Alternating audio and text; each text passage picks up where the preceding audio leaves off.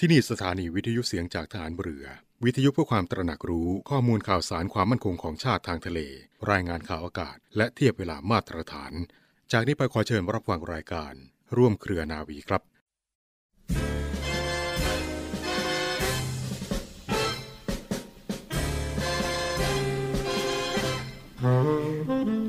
การปฏิบัติงานทั้งปวงนั้น กล่าวโดยหลักการต้องอาศัยปัจจัยพื้นฐานประกอบกันสองอย่าง อย่างหนึ่ง ได้แก่ความรู้ความสามารถ โดยเบ็ดเสร็จของผู้ปฏิบัติ อีกอย่างหนึ่ง ได้แก่ระเบียบแบบแผน และวิธีการที่กำหนดไว้ในการปฏิบัติงานนั้น เมื่อใดปัจจัยทั้งสองประกอบพร้อมกัน เมื่อนั้นงานก็ดำเนินไปได้ แต่โดยความจริงที่ปรากฏ งานที่อาศัยเฉพาะปัจจัยสองประการนั้น ไม่แน่ว่าจะสำเร็จได้ผลดีเสมอไป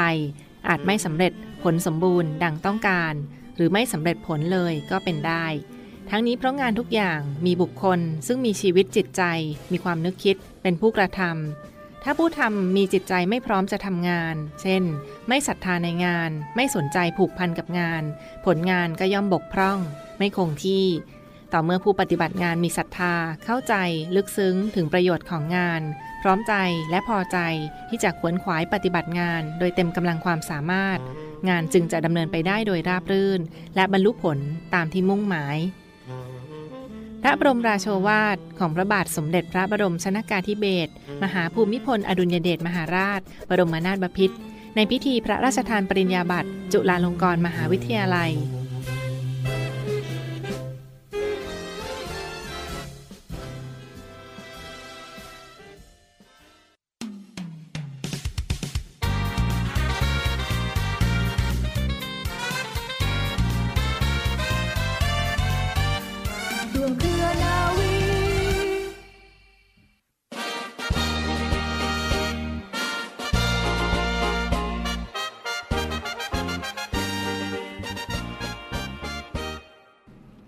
ค่ะ ต้อนรับเข้าสู่เรื่องราวพิเศษจากทางรายการมาฝากทุกท่านกันในช่วงนี้นะยังเป็นสาระสุขภาพจากการใช้ยาอันตรายจากการใช้ยามาฝากทุกท่านกันค่ะ ยังคงอยู่กับท่านวิทยากร นวโทหญิง สิรินัทอักษรศรีกุลเภสัชกร จากโรงพยาบาลสมเด็จพระปิ่นเกล้ากรมแพทย์ฐานเรือมาร่วมนำเสนอกันต่อเนื่องในวันนี้ค่ะ สวัสดีค่ะ สวัสดีค่ะค่ะวันนี้ก็นำเสนอกันถึงเรื่องราวของอาการดื้อยา โดยเฉพาะยาปฏิชีวนะที่บางท่านอาจจะเข้าใจผิดว่าเป็นยาแก้อักเสบ แล้วก็ซื้อมาทานกันเองพร่ำเพรื่ออันนี้ก็เป็นอันตรายเป็นข้างเคียงได้แน่นอนนะดังนั้นก็มีเรื่องราวของการปันป้องกันปัญหาการดื้อยาปฏิชีวนะมาฝากทุกท่านกันด้วย เรียนถามท่านวิทยากรค่ะว่าเราจะมีวิธีแก้ปัญหาการดื้อยา โดยเฉพาะยาปฏิชีวนะนี้ได้หรือไม่อย่างไรบ้างค่ะ ค่ะปัญหาการดื้อยาสาเหตุสำคัญส่วนหนึ่งนะคะ มาจากที่ประชาชนส่วนใหญ่ยังไม่เข้าใจค่ะ เมื่อเกิดการเจ็บป่วยก็จะเรียกหายาปฏิชีวนะ โดยที่ไม่คำนึงถึงสาเหตุที่แท้จริงของการเจ็บป่วยนั้นค่ะปัจจุบันกระทรวงสาธารณสุขนะคะ ได้มีนโยบายรณรงค์สร้างความเข้าใจในการใช้ยาปฏิชีวนะในภาคประชาชน โดยเริ่มจากกลุ่มโรค 3 โรค ซึ่งไม่จำเป็นต้องใช้ยาปฏิชีวนะนะคะ โรคที่ 1 ค่ะ ก็คือโรคหวัดเจ็บคอ หรืออาการหวัดเจ็บคอ ส่วนใหญ่แล้วคุณจะเข้าใจว่าเมื่อมีอาการหวัดเจ็บคอ เราจะต้องทานยาปฏิชีวนะเพื่อรักษานะคะ แต่ว่าสาเหตุของอาการหวัดเจ็บคอนะคะ จริง ๆ แล้ว 80%เกิดจากการติดเชื้อไวรัสค่ะ ซึ่งไม่จำเป็นต้องใช้ยาปฏิชีวนะเลย เพราะอย่างที่ได้เรียนไว้แล้วนะคะ ว่ายาปฏิชีวนะไม่มีฤทธิ์ในการฆ่าเชื้อไวรัส ซ้ำร้ายอาการอาจจะหนักขึ้นกว่าเดิม หรือไม่ก็เกิดอาการติดเชื้อแบคทีเรียดื้อยาขึ้นได้ค่ะ การรักษาโรคหวัดเจ็บคออแนะนำให้ทานยาตามอาการค่ะ เช่น ยาลดไข้ ยาลดน้ำมูก ยาแก้ไอ รวมกับการจิบน้ำบ่อยๆ และพักผ่อนให้เพียงพอ อาการหวัดก็จะหายได้เองในเวลาไม่เกิน 3-5 วันค่ะนอกจากว่าพบหนองในลำคอ จึงจะใช้ยาปฏิชีวนะค่ะ ซึ่งกรณีนี้ควรต้องพบแพทย์เพื่อขอคำปรึกษาก่อนค่ะ โรคที่ 2 ที่ไม่จำเป็นต้องใช้ยาปฏิชีวนะเลยค่ะ คือโรคหรืออาการท้องเสีย ซึ่งเรามักจะเข้าใจผิดค่ะว่าอาการท้องเสียที่เกิดเนี่ยเกิดจากการติดเชื้อ แต่ในความเป็นจริงแล้วสาเหตุของการท้องเสียมากกว่า 90%ค่ะ ไม่ได้เกิดจากการติดเชื้อแบคทีเรีย แต่เกิดจากอาหารเป็นพิษ หรือสารพิษจากเชื้อโรค อาการท้องเสียสามารถหายได้เองนะคะ ในเวลา 1-3 วัน โดยไม่ต้องใช้ยาฆ่าเชื้อหรือยาปฏิชีวนะเลยค่ะ เพียงแค่เรารับประทานสารน้ำทดแทน หรือที่เราเรียกว่าผงเกลือแร่ ORS และรับประทานยาบรรเทาตามอาการที่เป็นค่ะ เช่น ยาแก้ปวดท้อง ยาแก้คลื่นไส้อาเจียน แต่ถ้าอาการรุนแรงนะคะ เช่น ถ่ายเป็นมูกเลือดและมีไข้ร่วมด้วย กรณีนี้ควรรีบพบแพทย์ค่ะโรคที่ 3 นะคะ ที่ไม่จำเป็นต้องใช้ยาปฏิชีวนะคือ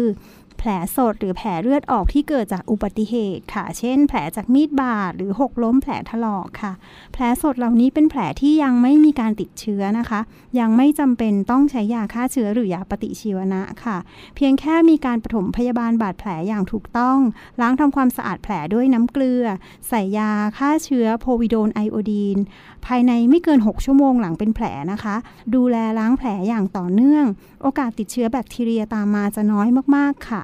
หรือหลายท่านอาจจะคิดว่าการใช้ยาปฏิชีวนะเมื่อเกิดแผลเพื่อป้องกันแผลติดเชื้อ จริงๆ ก็ไม่ได้ทำให้โอกาสของการติดเชื้อของแผลนั้นน้อยลงเลยค่ะ การล้างแผลยังถูกวิธีตั้งหากที่สามารถป้องกันการติดเชื้อได้อย่างมีนัยสำคัญ ดังนั้นในปัจจุบันค่ะ แนวทางการใช้ยาปฏิชีวนะ เพื่อป้องกันการติดเชื้อแผลสดที่มีเลือดออก จากสาเหตุของอุบัติเหตุ จึงไม่แนะนำให้ใช้ยาปฏิชีวนะในผู้ป่วยทุกรายนะคะ แต่ควรพิจารณาใช้เฉพาะผู้ที่มีความเสี่ยงต่อการติดเชื้อแบคทีเรียสูง เช่น ลักษณะบาดแผลกว้างเกิน5เซนติเมตรแผลลึกทำความสะอาดยาก หรือแผลที่สัมผัสสิ่งปนเปื้อนที่มีเชื้อแบคทีเรียมากเป็นต้นค่ะ ค่ะเรียกได้ว่านั่นก็เป็นแนวทางในการแก้ไขปัญหาการดื้อยา โดยเฉพาะเจ้ายาปฏิชีวนะต่างๆ เหล่านี้นะคะที่ต้องแนะนำว่าให้ทานให้ถูกต้องตามโดส หรือว่าตามคำแนะนำของทางการแพทย์ทางคุณหมอและท่านเภสัชกรกันด้วยนะคะเพื่อลดความผลข้างเคียงที่ตามมาในการรักษาในอนาคตต่อไปค่ะ และมากันที่อีกหนึ่งเรื่องราวของยาอีกหนึ่งกลุ่มค่ะเป็นยาอันตรายเช่นเดียวกันที่เราต้องระมัดระวังในการทานยาด้วยนะเป็นยากลุ่ม NSAID ค่ะ อันตรายจากการใช้ยา NSAID ต่อไตนะเรื่องราวที่จะพูดคุยกันต่อในตอนนี้ เบื้องต้นต้องเรียนถามท่านวิทยากรก่อนว่ายา NSAID คืออะไรแล้วมันก็คือมีสรรพคุณอย่างไรบ้างค่ะยา NSAID ย่อมาจาก non steroidal anti inflammatory drug ค่ะ แปลว่ายาบรรเทาอาการอักเสบที่ไม่ใช่สเตียรอยด์ ทางการแพทย์มักจะเรียกสั้นๆว่าเอนเซดตามชื่อย่อในภาษาอังกฤษนะคะ ยาในกลุ่มนี้ส่วนใหญ่ใช้บรรเทาอาการอักเสบค่ะ แล้วก็มีฤทธิ์ในการลดอาการปวดได้ด้วย มักจะใช้ในโรคเกี่ยวกับกล้ามเนื้อหรือข้ออักเสบค่ะ ยาบางชนิดยังนำมาใช้ในการบรรเทาอาการปวดอื่น ๆ ได้ด้วยนะคะ เช่น กรณีปวดฟัน ปวดประจำเดือน หรือปวดกล้ามเนื้อ อาจใช้ลดไข้ได้ด้วยค่ะ จึงมีการใช้ยาในกลุ่มนี้กันอย่างแพร่หลาย ตัวอย่างของยา NSAID นะคะ เช่น แอสไพริน ibuprofen diclofenac naproxen celecoxib และ etoricoxib เป็นต้นค่ะก็เป็นในส่วนของกลุ่มยา NSAID หรือว่ายาที่แปลเป็นไทยว่าก็คือยาบรรเทาอาการอักเสบที่ไม่ใช่สเตียรอยด์นั่นเองนะ ซึ่งก็เป็นยาลด การอักเสบในประเภทต่างๆ ที่เป็นที่นิยมใช้เช่นเดียวกัน และเห็นว่ามีปัญหาในปัจจุบันสำหรับการทานยากลุ่ม NSAID ด้วยนะมีปัญหาปัจจุบันเป็นอย่างไรบ้างค่ะ ค่ะเนื่องจากยา NSAID มีสรรพคุณทั้งบรรเทาอาการปวด ลดการอักเสบของข้อกล้ามเนื้อค่ะ บางชนิดมีฤทธิ์ลดไข้ได้ด้วยนะคะ ช่วยบรรเทาอาการปวดฟัน ปวดประจำเดือน จึงมีการใช้ยากลุ่มนี้กันอย่างแพร่หลายค่ะ และยา NSAID ยังสามารถหาซื้อได้ง่าย ตามร้านขายยา มีหลายชนิดหลายราคาให้เลือก จึงเป็นที่นิยมของประชาชนทำให้ลืมนึกถึงอันตรายที่อาจเกิดขึ้นค่ะ นอกจากนี้แล้วปัญหาที่ประเทศไทยกำลังเผชิญอยู่ปัจจุบันนะคะ คือปัญหายาชุด NSAID ค่ะคือยาชุด NSAID เนี่ยโดยมากแล้วจะมาในชื่อของยาชุดล้างไต ยากระจายเส้นลักษณะนี้นะคะ ซึ่งในชุดของยาเนี่ยโดยมากแล้วเนี่ยผู้ขายจะบรรจุจะมีส่วนประกอบของยา NSAID อะค่ะมากกว่า 2-3 ชนิดรวมอยู่ในยาชุด 1 ชุดนั้น ซึ่งก่อให้เกิดปัญหาการใช้ยาที่ไม่เหมาะสม เพราะการใช้ยา NSAID อย่างพร่ำเพรื่อ และเกินขนาดโดยที่ไม่จำเป็น ซ้ำซ้อนกันหลายชนิดยาค่ะ มีผลอันตรายรุนแรงต่อการทำงานของไต ซึ่งปัจจุบันนี้ผู้ป่วยโรคไตเยอะเลยนะคะ ที่เกิดไตเสื่อมเนื่องจากการใช้ยา NSAID ค่ะ ปัญหาในปัจจุบันที่การทานยา NSAID อย่างไม่เหมาะสมก็อาจจะส่งผลข้างเคียงต่อผู้ที่มีโรคประจำตัวต่างๆ ด้วยเช่นเดียวกันนะคะ และเห็นว่ายา NSAID กลุ่มนี้ค่ะมันมีผลข้างเคียงต่อร่างกายได้หรือไม่อย่างไรบ้างค่ะ ค่ะยา NSAID เนี่ยนอกจากจะทำให้เกิดโรคแผลในกระเพาะอาหารนะคะ ซึ่งตรงส่วนนี้หลายท่านอาจจะเคยได้ยินมาบ้างแล้ว แต่ในส่วนของอันตรายต่อไตค่ะ ทั้งแบบเฉียบพลันและแบบเรื้อรังค่ะ หลายท่านอาจจะยังไม่ทราบนะคะ โดยเฉพาะอย่างยิ่งการเกิดภาวะไตเสียหายเฉียบพลัน ซึ่งแม้จะพบได้น้อยในคนที่อายุน้อยแต่พบได้มากในผู้สูงอายุและในเด็กค่ะ หรือในคนที่มีปัจจัยเสี่ยงอื่นร่วมด้วย เช่น ผู้ป่วยที่เป็นโรคไตเรื้อรัง ผู้ป่วยที่เป็นโรคความดันโลหิตสูง หรือผู้ป่วยที่มีการใช้ยาร่วมกันกับยาตัวอื่น ที่เป็นอันตรายต่อไต ก็จะยิ่งส่งเสริมทำให้การทำงานของไตยิ่งแย่ลงค่ะ ยากลุ่มเอนเซดเนี่ยรบกวนการเกาะกลุ่มของเกล็ดเลือดด้วยนะคะทำให้ความดันโลหิตเพิ่มขึ้นได้ด้วย เป็นอันตรายต่อไตด้วยอย่างที่ได้เรียนมาแล้ว ยาบางชนิดสามารถเพิ่มความเสี่ยงต่อภาวะกล้ามเนื้อหัวใจขาดเลือด และภาวะสมองขาดเลือดได้อีกค่ะ อาการข้างเคียงเหล่านี้พบได้มากหรือน้อยแตกต่างกันไปในชนิดของยาเอนเซดแต่ละชนิดค่ะเรียกได้ว่าการทานยาเอนเซดหรือว่ายาต้านการอักเสบที่ไม่ใช่สเตียรอยนั้นก็เป็นกลุ่มยาที่ต้องระมัดระวังด้วยเช่นเดียวกัน เพราะว่ามันส่งผลกระทบต่อทั้งอวัยวะส่วนอื่นในร่างกายไม่จะเป็นไตนะคะ ที่เพิ่มในการทำงาน เรียนถามท่านวิทยากรก่อนค่ะว่าเจ้ายากลุ่มเอนเซดนี้มันส่งผลเสียหรือว่าทำอันตรายต่อไตได้อย่างไรบ้างค่ะ ต้องมาดูหน้าที่ของไตกันก่อนนะคะ ไตเนี่ยมีหน้าที่ผลิตปัสสาวะค่ะ ซึ่งเป็นอวัยวะสำคัญหนึ่งนะคะ ที่ใช้ในการรักษาสมดุลของน้ำและอิเล็กโทรไลต์ในร่างกาย ไตช่วยในการกำจัดของเสียออกจากร่างกายค่ะ โดยการขับถ่ายผ่านมาทางปัสสาวะค่ะ ยากลุ่ม NSAID ค่ะ อาจทำให้เกิดภาวะไตเสียหายเฉียบพลัน ซึ่งโดยมากเนี่ยจะเกิดหลังได้รับยาไม่เกิน 1-30 วัน หรืออาจทำให้เกิดโรคไตวายเรื้อรัง ซึ่งโดยมากจะเกิดในในการใช้ยากลุ่ม NSAID ติดต่อต่อเนื่องกันเป็นระยะเวลานานค่ะ ด้วยเหตุนี้เมื่อใช้ยาเอนเซตนะคะ เราจึงควรมีการเฝ้าระวังถึงผลเสียต่อไตค่ะ โดยเฉพาะเรื่องของโรคไตวายเรื้อรังจากการใช้ยาเอนเซตเป็นระยะเวลายาวนานนะคะ เมื่อไตเสียหายหรือไตวายค่ะ ประสิทธิภาพของการทำงานของไตก็ลดลงค่ะ การปัสสาวะก็จะน้อยลง ร่างกายก็จะสะสมของเสียเอาไว้ภายในนะคะ อาการที่เกิดก็คือจะมีอาการบวมน้ำสมดุลของน้ำและอิเล็กโทรไลต์เสียไปค่ะ โพแทสเซียมในร่างกายก็จะสูงนะคะ ระดับครีเอตินินในซีรัมและ BUN ก็จะเพิ่มสูงขึ้นด้วย ส่งผลรบกวนการทำงานของระบบต่างๆ ภายในร่างกายนะคะ ยกตัวอย่างเช่น หัวใจก็อาจจะเกิดการเต้นผิดจังหวะ มีอาการคลื่นไส้อาเจียน เบื่ออาหารอ่อนเพลีย มีอาการขาและเท้าบวมสับสนจนเกิดอันตรายได้ค่ะ ค่ะเรียกได้ว่าก็เป็นผลข้างเคียงที่ถ้าปล่อยไว้ก็อาจจะสะสมต่อเนื่องรุนแรงต่อระบบต่างๆ ของร่างกายได้เช่นเดียวกันนะสำหรับยากลุ่ม NSAID ที่ถือได้ว่าเป็นยาต้านการบรรเทาการอักเสบที่ไม่ใช่สเตียรอยด์ที่ก็ต้องระมัดระวังในการบริโภคด้วยเช่นเดียวกันค่ะ ทีนี้ค่ะสุดท้ายเห็นว่ามีข้อแนะนำในการใช้ยากลุ่ม NSAID ด้วย ควรจะปฏิบัติตนอย่างไรสำหรับการบริโภคยากลุ่ม NSAID เหล่านี้ค่ะ ค่ะ ก็จริงๆแล้วเนี่ยจากที่ได้เล่ามาค่ะ ไม่อยากให้หลายท่านกลัวยากลุ่ม NSAID นะคะ เพราะว่ายาเนี้ยยังมีประโยชน์ในการรักษาอาการอักเสบและอาการปวดในหลาย ๆ อาการนะคะ แต่ว่าเราควรจะใช้ยา NSAID ด้วยความเข้าใจค่ะ ถ้าเราเข้าใจแล้วมันก็จะช่วยป้องกันอันตรายจากยา NSAID ได้นะคะ ดังนั้นในส่วนของข้อแนะนำในการใช้ยาก็จะขออนุญาตฝากไว้ทั้งหมด 5 ข้อด้วยค่ะ ข้อที่1นะคะในผู้ป่วยที่มีโรคประจำตัวที่เป็นโรคความดันโลหิตสูง ตรงนี้ไม่ควรซื้อยา NSAID รับประทานเองนะคะ เนื่องจากโรคความดันโลหิตสูงเป็นปัจจัยเสี่ยงของการเกิดอันตรายต่อไตจากยากลุ่มนี้ค่ะ ไม่ว่าจะเป็นไตเสียหายจากเฉียบพลันหรือว่าเรื้อรังนะคะ นอกจากนี้ยา NSAID ยังทำให้ความดันโลหิตเพิ่มขึ้นด้วย ซึ่งทำให้ผู้ที่เป็นโรคความดันโลหิตสูงอยู่แล้ว ควบคุมความดันโลหิตได้ยากมากยิ่งขึ้นค่ะ ข้อที่2นะคะ เราควรจะตรวจสอบค่าหรือสภาวะการทำงานของไตของเราค่ะ หรือที่เรียกว่าค่า eGFR ของเราก่อนที่จะซื้อยา NSAID หรือรับประทานยา NSAID นะคะ โดยหากเรามีค่าการทำงานของไตหรือ eGFR อยู่ในช่วง 30-60 สามารถใช้ยา NSAID ได้ค่ะ แต่ไม่ควรใช้ติดต่อกันนานนะคะ ใช้น้อยที่สุดแล้วเป็นระยะเวลาที่สั้นที่สุด แต่กรณีถ้าเรามีค่า eGFR ต่ำกว่า 30 กรณีนี้ไม่ควรใช้ยา NSAID เลยเด็ดขาดค่ะ เพราะถ้าค่าการทำงานของไตยิ่งแย่ลง ก็ยา NSAID เนี่ยก็จะยิ่งทำให้ไตของเราอะยิ่งแย่ลงเรื่อย ด้วยความรวดเร็วเช่นกันนะคะ ดังนั้นเราควรจะมีการเช็คสุขภาพประจำปีของเราอย่างน้อยปีละหนึ่งครั้ง เพื่อตรวจสอบค่าการทำงานของไตของเราค่ะ ข้อที่ 3 นะคะ ข้อนี้สำคัญมากเลยค่ะ คือเราไม่ควรซื้อยาชุดรับประทานค่ะ ยาชุดก็ยกตัวอย่างเช่น ยาชุดกระจายเส้น ยาชุดล้างไต ยาชุดแก้ยอก ยาชุดเหล่านี้มีขายและหาซื้อได้ง่าย โดยเฉพาะร้านขายของชำนะคะ ยาชุดเหล่านี้มักจะประกอบด้วยยาเอนเซตมากกว่า 1 ชนิดค่ะ ซึ่งการทานยาเอนเซตรวมกันมากกว่า 1 ชนิดเนี่ยจะมีผลเกิดพิษต่อไตได้รุนแรงมากยิ่งขึ้นด้วยค่ะ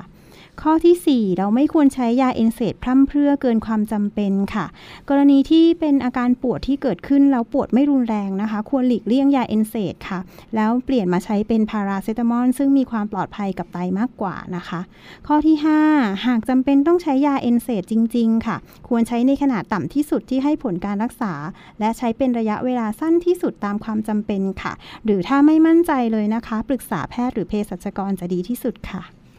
ในวันนี้ก็คือเรื่องราวที่มาฝากทุกท่านกันในช่วงนี้นะสำหรับการใช้ยามาฝากกัน ก็ถือว่าเป็นข้อมูลดีๆ ที่มาประชาสัมพันธ์ และความห่วงใยจากทางรายการในวันนี้ ต้องขอขอบพระคุณเป็นอย่างสูงค่ะ ท่านนวโทหญิง สิรินัทอักษรศรีกุล เภสัชกร จากโรงพยาบาลสมเด็จพระปิ่นเกล้ากรมแพทย์ฐานเรือที่มาร่วมนำเสนอเรื่องราวดีๆ กันในวันนี้ และวันนี้ลาไปก่อนพบกับช่วงต่อไปของทางรายการสวัสดีค่ะ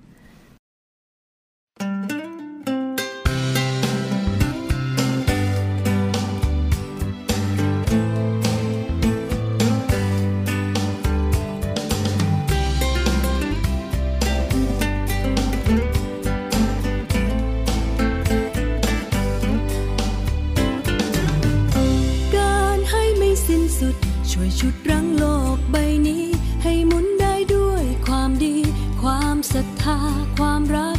ช่วยให้เพื่อนมนุษย์พ้นทุกข์พ้นความลำบาก ความจริงจึงประจักษ์โลกช่างงดงามด้วยกา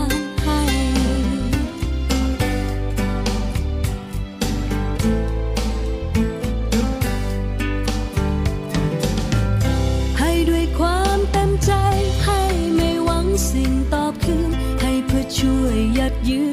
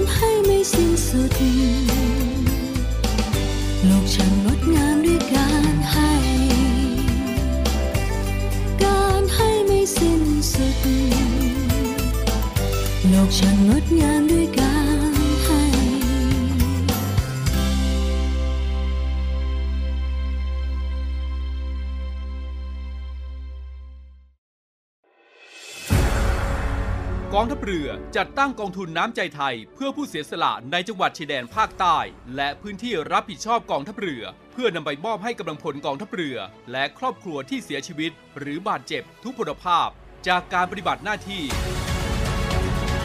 ร่วมบริจาคเงินสมทบทุนช่วยเหลือได้ที่ ธนาคารทหารไทย สาขากองบัญชาการกองทัพเรือ หมายเลขบัญชี 115ขีด2ขีด17087ขีด2ชื่อบัญชี กองทุนน้ำใจไทยเพื่อผู้เสียสละในจังหวัดชายแดนภาคใต้ และพื้นที่รับผิดชอบกองทัพเรือ กรุณาส่งหลักฐานการโอนเงินมาที่กรมการเงินทหารเรือ หมายเลขโทรศัพท์ 0 2475 5557 หรือ 02475 4584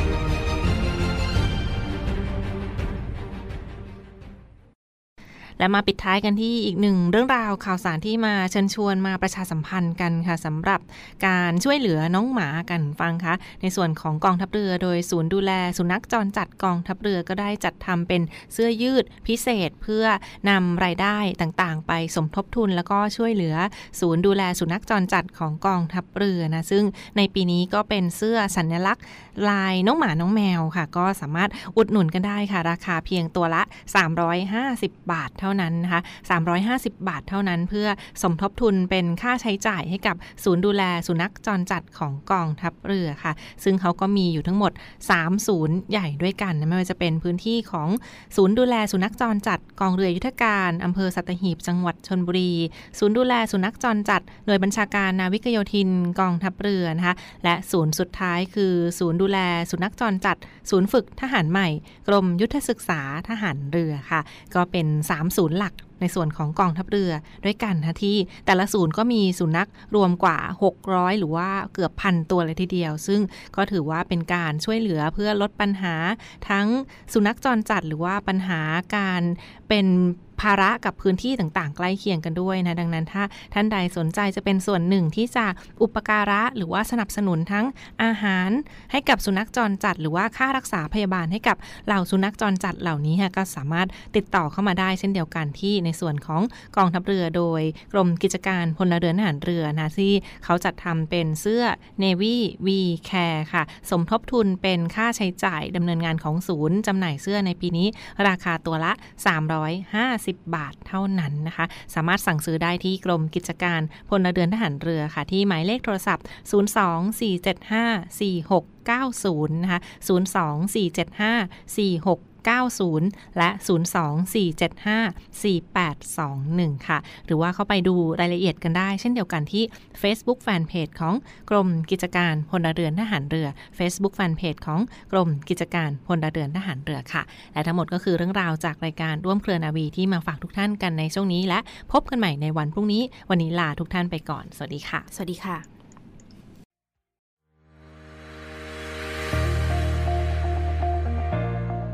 The Trusted Navy ขอเชิญร่วมติดตามข่าวสาร ภารกิจ และเรื่องราวที่น่าสนใจของกองทัพเรือ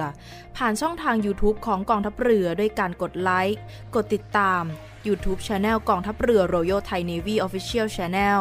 มาอัปเดตข่าวสารและร่วมเป็นส่วนหนึ่งของกองทัพเรือที่ประชาชนเชื่อมั่นและภาคภูมิใจ